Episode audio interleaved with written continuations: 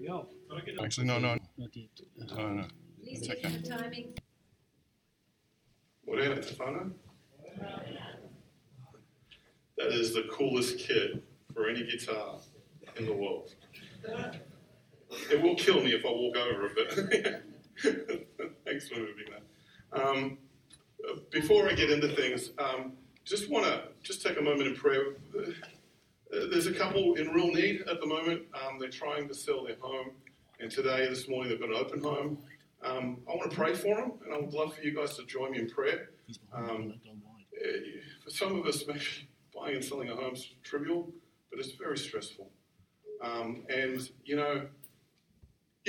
We come together and we lift our people up, and that's what I want to do this morning. So I just want to pray for them. Let's bow our heads. Father God, thank you for your provision and all that you do in our lives, Lord. But I just want to lift up this family to you, Lord, as they have been struggling to sell their home. This morning they've got an open home, Lord. I pray that you can bring to a point of resolution here for them, peace in their hearts, that they're able to sell their place and move on. We lift them up to you. We lift up their hearts to you. Father, I pray your Holy Spirit just fill their hearts with your peace.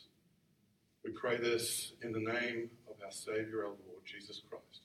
And everybody here said, Amen. Thank you, John, for the comment about the football. It was a lot of fun, except I'm not sure Jack was all that happy to have an Italian on the sideline yelling out a lot. If you ever go to watch a rugby match, it's really interesting to see when Kiwis say they're not very emotional, but take them to a rugby match, and they very much are. We Italians are the same when it comes to football. But it was a lot of fun on the morning there, so yeah, thank you for that. This sermon. I always find it interesting how God works with me, in particular. You know, I usually come to writing a sermon full of enough confidence of having written many, many sermons, but every time he seems to bring me to my knees. And as much as I can think of number of people I could direct this sermon to, it always ends up being directed to me. You know, without a doubt, inevitably, I've got to look at it and say, oh, okay, this morning's sermon is going to be a hard one. It's going to be challenging. So I'm going to ask you all to fasten your seatbelts, stow away your tray tables, everything like that, and get yourselves ready because we're strapping in and we're taking off. Good? Okay, so this is an old pastor I worked with, actually the first pastor I ever worked with. His name's Rob Silver. That was our leadership team on the right there. We he planted a church in West Dapto. West Dapto neighborhood church. It was a Baptist church. If you don't know where Dapto is, it's just south of Wollongong. Anyone who follows rugby league, the St. George Dragons, they have two bases, one in St. George and one in Wollongong. It's just south of Wollongong. There was a new community that sprung up, and they opened up a community centre, and Rob jumped in with a crew and planted a church there. That really did take off. Rob had been a Baptist pastor for many, many years. And at that time, I was at the University of Wollongong studying, and a friend of mine, John, who was working with Rob, roped us, because Monica came along. And at that time, when we first started, there was just two little kids. And it was an amazing work. And you know what it's like when it comes to stuff like this. When you look back at these things, you think, oh, it was amazing. We had a great time. We can't replicate the fellowship and the time that we had. Yes, it was a great time, but it was also very difficult. Church plants are always difficult. Mainly because you walk into them thinking it's going to be easy. But they're not. And Rob really struggled with this. The church really did take off. It really did do some great things. A lot of good works in the community, all that kind of stuff. A lot of people saved. It was amazing. But it took its toll on Rob. And I remember one day we were starting. I came on board to run the youth. And then while there, they put me into the worship team. I've told you the story of what happened with that worship team, if you remember.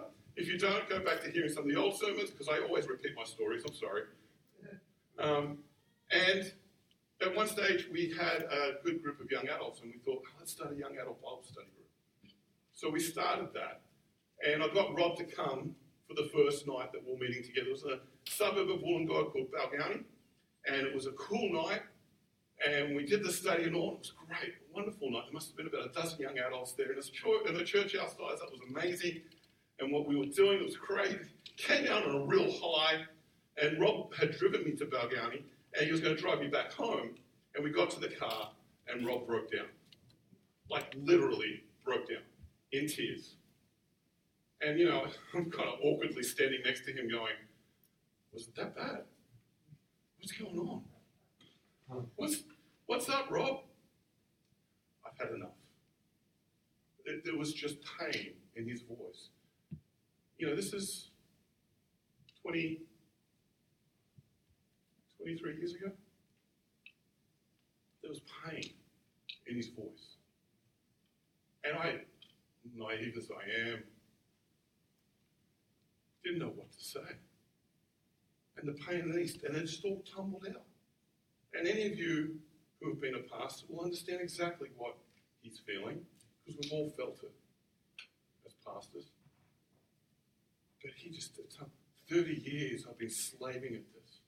30 years I've been working my backside off for these people. Everything. And you do one thing that they perceive as wrong, and bang! They slam you. And I'm just sitting there going, what is going on? And he just kept going and going. And he's crying while he's doing. And so I just kind of went up to him. And as he was going through this, I could, for the second time in my life, audibly hear God.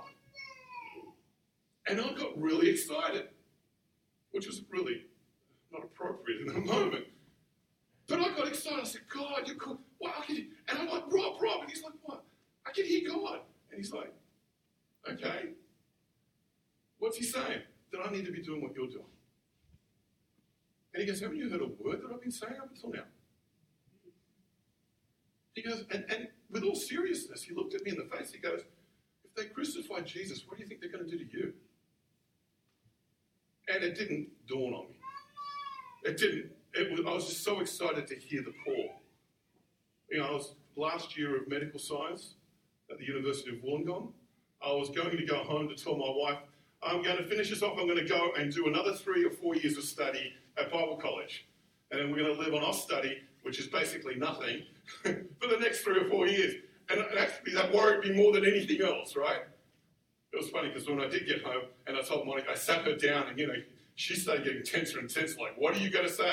And I said to her, well, this is what I'm going to do. And she just looked at me and she goes, well, it's about time. Man, how are they always a step ahead of us? This was just before we moved to New Zealand, about 13 odd years ago, that photo on your left. Rob passed away 3 years after that photo. He got cancer. And they literally gave him just a couple of weeks.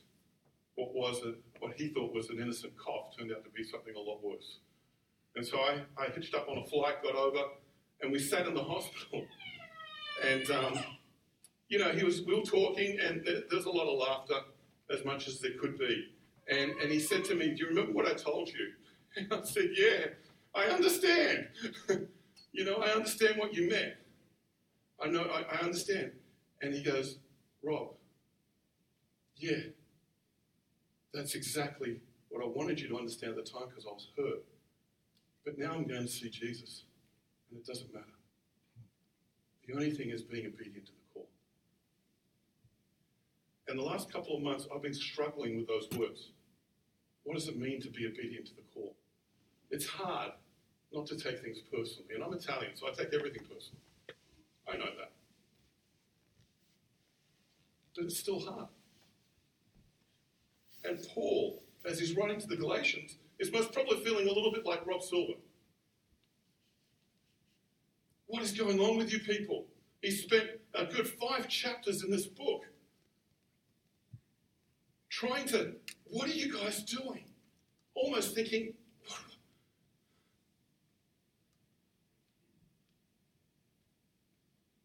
And by the way, this is not the most difficult sermon of the series. Andrew Bardsley, I believe, had the hardest sermon of the series, and he skillfully worked through it. Go back and listen to it. But this is part two, because it's Paul coming to the conclusion. He's coming to the end, and he's dealing with basically two types of people. He's dealing with the grace people, the live and let live people, who are really just kind of like, yeah, don't judge, don't do it. We're all good. You do your thing, I do my thing. We'll get to these guys in a moment. But then there's these guys on the other end, which he spends most of his time on because this is a problem in Galatia. The law people, who are wanting to tell you what should be and what should be done and how it should be done. And he's dealing with these two types of people, which actually we deal with them today here in our church 2,000 years later. The same problems Paul faced back then, we are still facing today. The grace people, the law people. And the passage I start with is really interesting because it's verse 6. It seems like it comes out of nowhere. After all that he's been saying about circumcisions and this and that and the law and all this, he hits us with this interesting verse. He says, nevertheless, the one who receives instruction in the word should share all good things with their instructor. And you're like, Paul, where did that come from? What are you going on about here? I thought we were dealing with this whole law grace thing. I thought we were dealing with what freedom in Christ means. What's this all about? I'm going to touch on it a little bit, but it's important to touch on it because there is a bit of a movement of late where, and it's a good movement, don't get me wrong, this whole home church movement is wonderful. In my lifetime as a minister, it's happened about 4 or 5 times where this big whole thing about let's start a home church. And we don't have to worry about buildings, and we don't have to worry about paying staff, and we don't have to worry about all this stuff. We can really do the mission of God. Yeah, but what happens? Life. So Paul is challenging the church in Galatia. F.F. Bruce, in his commentary, he says this, the teacher relieves the ignorance of the pupil, and the pupil should relieve the teacher of concern for his substance. Kind of weird that I'm preaching on this being the teacher.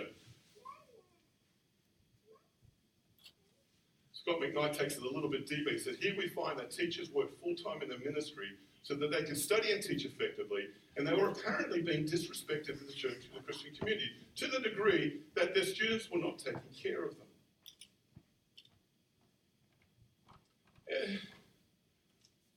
And I'm not just talking about maybe the one pastor. I'm talking about the leadership of a church who are set aside to do a task, a job. And for some, we pay. What is Paul going on about? Why has he done this about turn? What's he trying to do here? He's highlighting another problem with the Galatians by not really resolving the last problem. He's just throwing it out there. But if you see the lead-up, if you see what's going on, in the few verses before, he talks about, you guys, you the Galatians, we the church, you need to walk by the Spirit. But not just walk by the Spirit, you need to be led by the Spirit. Hey, and let's talk about the fruit of the Spirit. And what about we living by the Spirit? And then we need to keep in step with the Spirit. And hey, again, let's live by the Spirit. Do you think he's trying to get a point here? This is in a very short amount of verses. He's really starting to hit this hard. Really hard. I'm getting really hot up front here, sorry. Like the jacket and all, thank you, Bill. But what does he mean by live by the Spirit? And why would you start about making sure your workers are paid? What does it mean? This is the passage that I'm entrusted with this morning. This is the Message version. It says, don't be misled. No one makes a fool of God. What a person plants, he will harvest. The person who plants selfishness, ignoring the needs of others, ignoring God, harvests a crop of weeds. All he'll have to show for his life is weeds.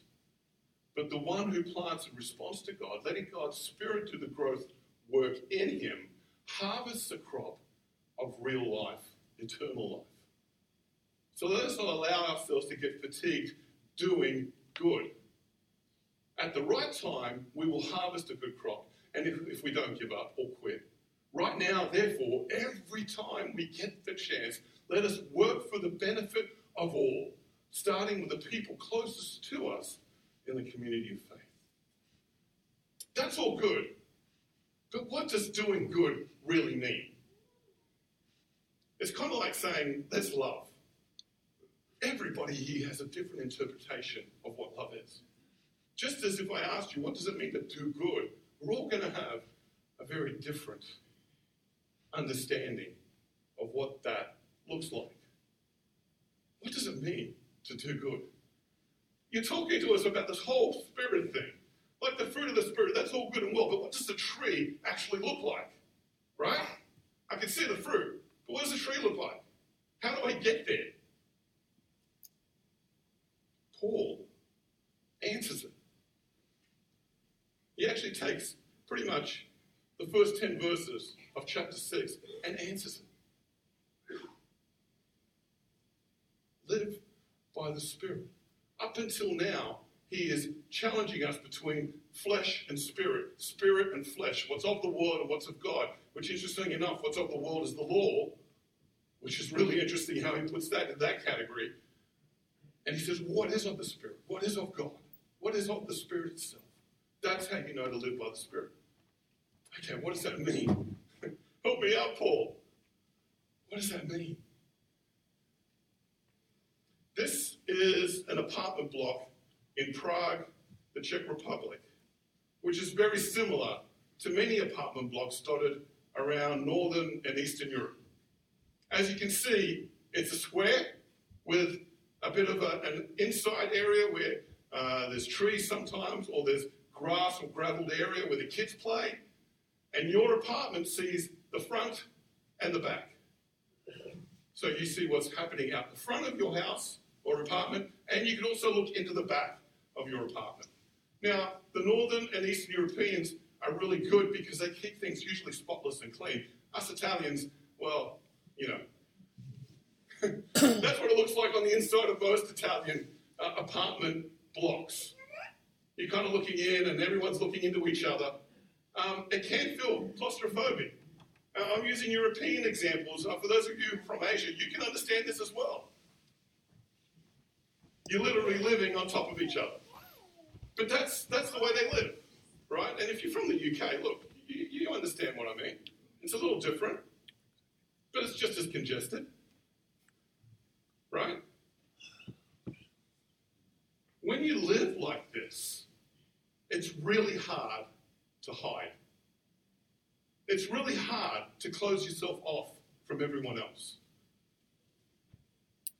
When I moved there, and I was only 17 at the time, I moved to Rome. It was overpowering. My window looked out onto the neighbor's balcony. I could literally climb out of my window on the 7th floor and into their balcony, which had the kitchen there.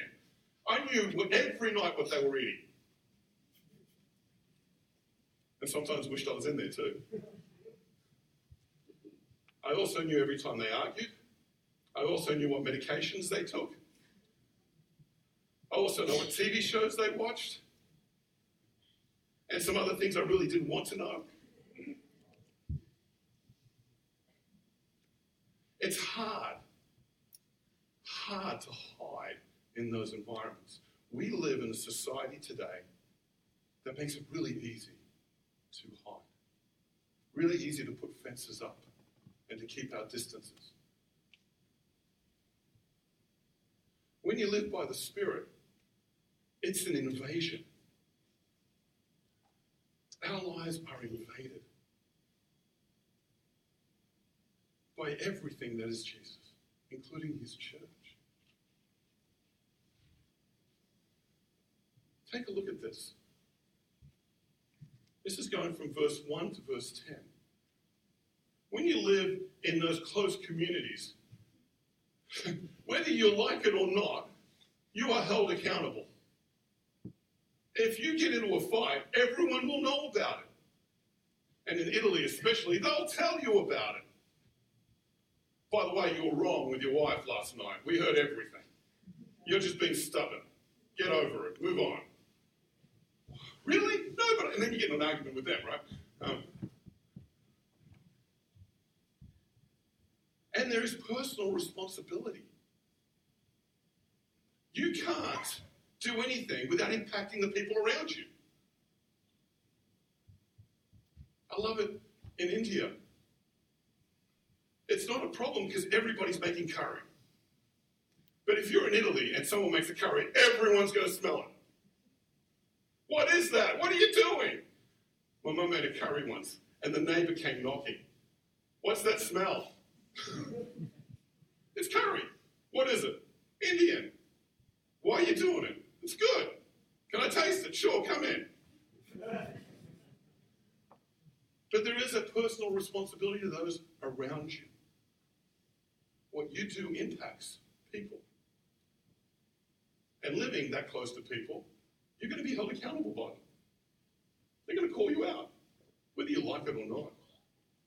In these verses, Paul goes through this interesting balance between mutual accountability and personal responsibility. Take a look. This is how he challenges these things that are going on in Galatia. He starts with the first verse. Brothers and sisters, if someone is caught in sin, you who live by Spirit should restore that person gently. Mutual accountability. Then the next verse. But watch yourselves, or you may also be tempted. Personal responsibility. Go into the next part. Carry each other's burdens, and in this way you will fulfill the law. Fulfill Christ, sorry. Mutual accountability. Next part. If anyone thinks they are something more when they are not, they deceive themselves. Each one should test their own actions. Then they can take pride in themselves alone without comparing themselves to someone else. For each should carry their own load. Personal responsibility. But wait. Nevertheless, the one who receives instruction in the word should share all good things with their instructor. Mutual accountability. But wait. Don't be deceived. God cannot be mocked. A man reaps what he sows. Whoever sows to please their flesh, from their flesh they will reap destruction. Whoever sows to please the Spirit, from the Spirit will reap eternal life. Personal responsibility. And then he ends it with mutual accountability. He is actually dealing with both these people, both these groups, the law people and the grace people. He's saying, sure, grace covers you, but you still must live in mutual accountability. And over here he's saying, yeah, people need to be responsible, absolutely, but you need to be responsible for yourself as well. It's fascinating, this kind of tussle between these two things. It's an interesting sway.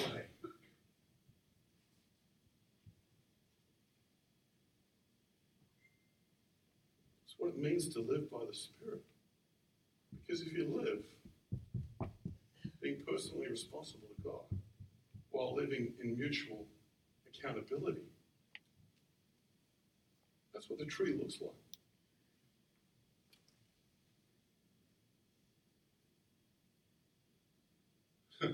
Baker's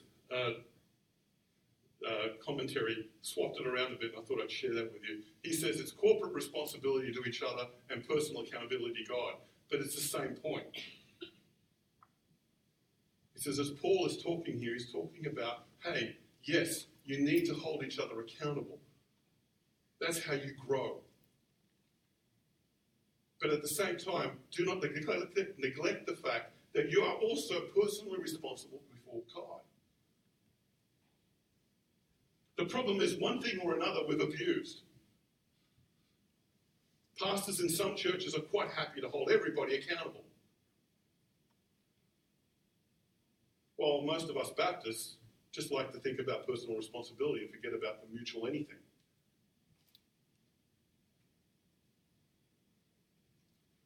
Scott McKnight puts it this way. Mutual accountability forces many of us to abandon our sense of being alone and forces us to reach out to others. It makes the neighbour stand up and say, I am truly a neighbour and must be neighbourly. It makes the person abandon the natural modern impulse of letting all others do their own thing and pushes that person to invade another's life. I love that word, invade another's life. It forces the neighbour to allow his or her life to be open enough to others to be invaded, to be a neighbour in a genuine sense. It's this picture that when God calls us to live as the church, to live like this. How do you feel like being invaded? Oh, I'm going to put an extra foot up on that fence. We've got a neighbour who's very quiet. They do their thing, and we've introduced ourselves, and they apologise to us. They say, oh, we've got an autistic kid, and sometimes he yells and screams a lot. I said, yeah, don't worry. It's all good. Sometimes Monica and I yell and scream at each other. You smile and move on. And you wonder, what would life be like if you were in an apartment like that?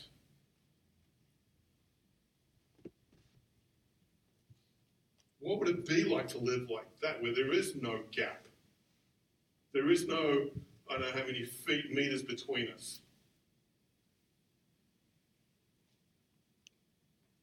If you have the Spirit in you, you go knock on the door, can I help? What can I do to make life easier?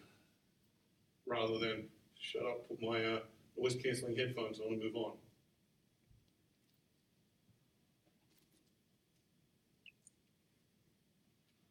Os Guinness, in unpacking this verse, he says, some are saying that they're accountable to no one but God, that pastors have no rights inquiring into their past, their present, all their plans for the future, that religion is exclusively a private matter, like politics and sex, and that, since they stand before God alone, they are to live alone. But once again, we see an interpretation that is fundamentally sound at first, but one that goes astray because it neglects two things. The wider context, where personal responsibility before God is surrounded by a mutual accountability, and the way the Apostle Paul himself actually lived. It's true. She's with me.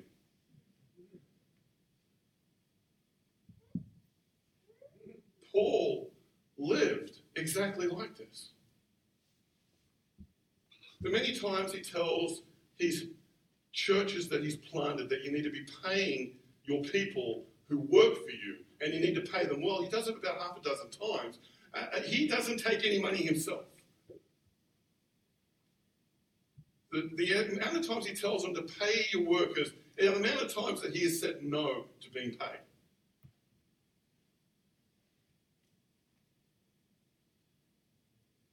Dietrich Bonhoeffer, in his book Life Together, talking, he says, they, us, the church, you and me, must live responsibly before God in freedom, but with accountability to one another. They must confront one another because nothing can be more cruel than the tenderness that consigns another to his sin. Here's the problem, though. We have just completely reinvented what sin is. And so if it's just a misunderstanding, or, that's their deal, or this is that, and that's this, we'll just leave it at that. We won't confront it, because is it really sin? Is it really sin? Nothing can be more compassionate than the severe rebuke that calls a brother back from the path of sin. It is compassionate, and sometimes it's hard. Sometimes it's really, really hard.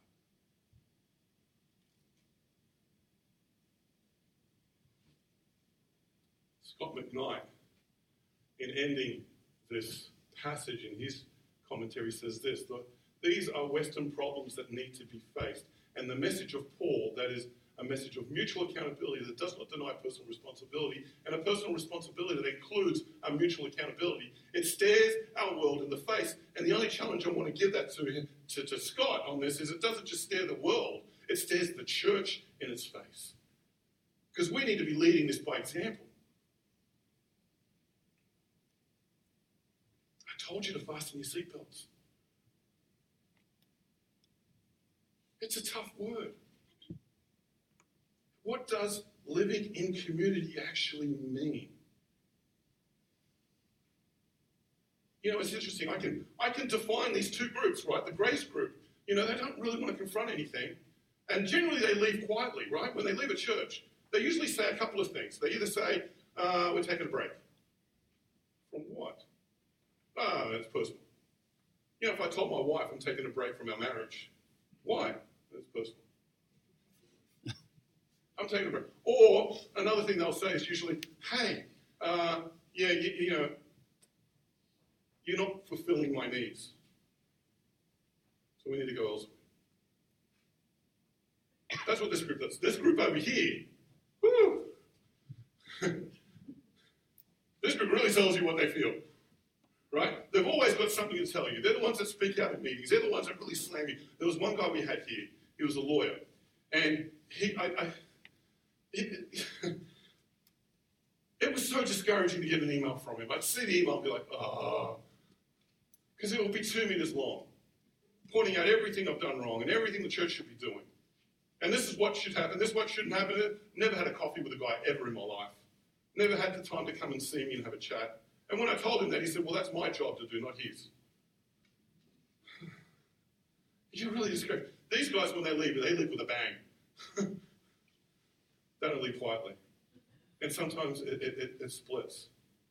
People get angry. It's quite confronting, isn't it? That's the two extremes. Let me just say some positive stuff. These guys here, grace is amazing. There's no two ways around it. And sometimes we do need to let people live their lives because they need to learn. And these people over here, you know what? Half the time they're right. The church needs to be doing a whole bunch of things that we're not doing. They are right. Yeah, I love that righteous anger. Go for it. Bring it out. But help us out. Help us out. Okay. There's a reason why pastors burn out all the time. A lot of it's because we get way too emotionally invested in this. Sorry. But it's the nature of it, right? And most of us who go to church aren't really emotionally invested in it. Whether it's a protection mechanism or whether we just don't take it too seriously. There's a song by the Cat Empire, and it's called Miserere, which is a bad name for a song, I think. Kind of sad. But it really, really unpacks these two groups. Really, really does. In such a way. It starts like this. It says, have you ever told a lie that was true more than truth? Because truth didn't lie at all its life when it spoke to you. If you want to know where the world is at today, that's where they're at, by the way. Why they don't trust us Christians, that's where they're at. It's a powerful statement. You dwell on that for hours. He goes on to say, talking about, you know, this group here. Oh, I skipped it. And what does this truth say? It is this, it is that, this goes here, here is there, it is not, yes it is. It was dulling your senses, your eyes, they were bound. Have you ever, my friends, been looking around? And then about this group over here, he says, and the other replies with a wave of the hand, I'm already here in this promised land, not by God, not by a king, not by a spirit deep from within. I do it my way, whether you feature is just a fray. It's hard words, but, oh, it hits a nerve. Blinded on one side. Not really willing to face the tough things on this side. And this idea of living by the Spirit and mutual accountability and personal responsibility is hard. It's hard. It's hard. And the reason why I'm struggling with it is I need to learn how to live. Because sometimes I live way too much on this side. Sometimes I live too much on that side. But God wants me to live sometimes right here, holding both. Right? Holding both. My appointment calendar on Friday, I only have one appointment. One that I was intentional to have. It's just 1 hour appointment. Everything else was basically cleaned out on Friday. Thought I had to reflect a little bit more time on the sermon because because I'd written it earlier in the week, and a lot had happened from earlier in the week till that day. And I thought, I really need to have a look at this again. That person I met with in that morning doesn't realise how much he spoke into my life. 2 hours together. How I came away from that. But then God thought, well, no, you need another meeting. And out of the blue, the chair of our elders pops up. I have a lot of sympathy for Carrie, by the way. A lot of sympathy for Carrie. But that man doesn't realise how wise he is. And he allowed me to speak and throw up and throw some stuff down, walk quietly, calmly, and sometimes not so calmly, respond. And then after that, okay, my first meeting was, I don't know, was it 10 o'clock? Well, I'm now at 12:30. And I'm about to get off from that meeting, and I get a call from Kathy Boyce, who I haven't seen in a while. Oh, that's me. And an hour and a half later, I get off that meeting. And I'm like, okay, that's what it's all about, Lord. How do you hold the tension of grace and Lord? How do you get people to be accountable to each other, to us as a church? And how do you get people to be a little bit more personally responsible? How do we do this? I don't know. You know, some are really good at this, some are really good at this. Let's work together. And what Paul is saying, it's neither this or this, it's both. What Paul is saying, maybe you've gone too far to the Galatians on this side. I think for us as a church, we've gone way too far on this side. Let's move this in together. How do we work this together? How do we hold each other accountable while at the same time allowing it to be some personal responsibility before God?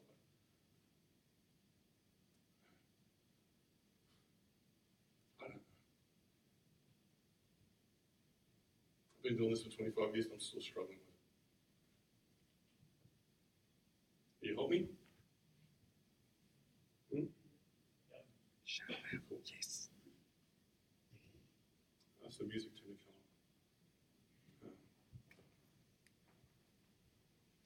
God,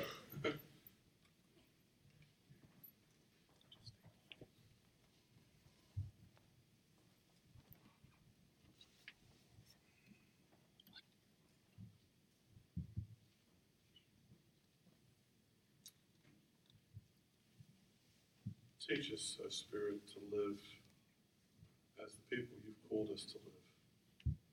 Teach us, O Lord, to be the people that you've called us to be. Teach us, O Lord, to hold when we need to hold, to let go when we need to let go, to call out when needs to be called out, to be convicted when we need to be convicted.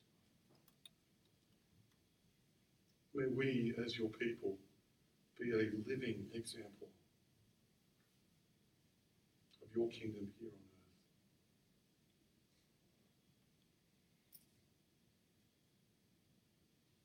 earth. Be your church, Father. In Jesus' name. We're going to stand and sing.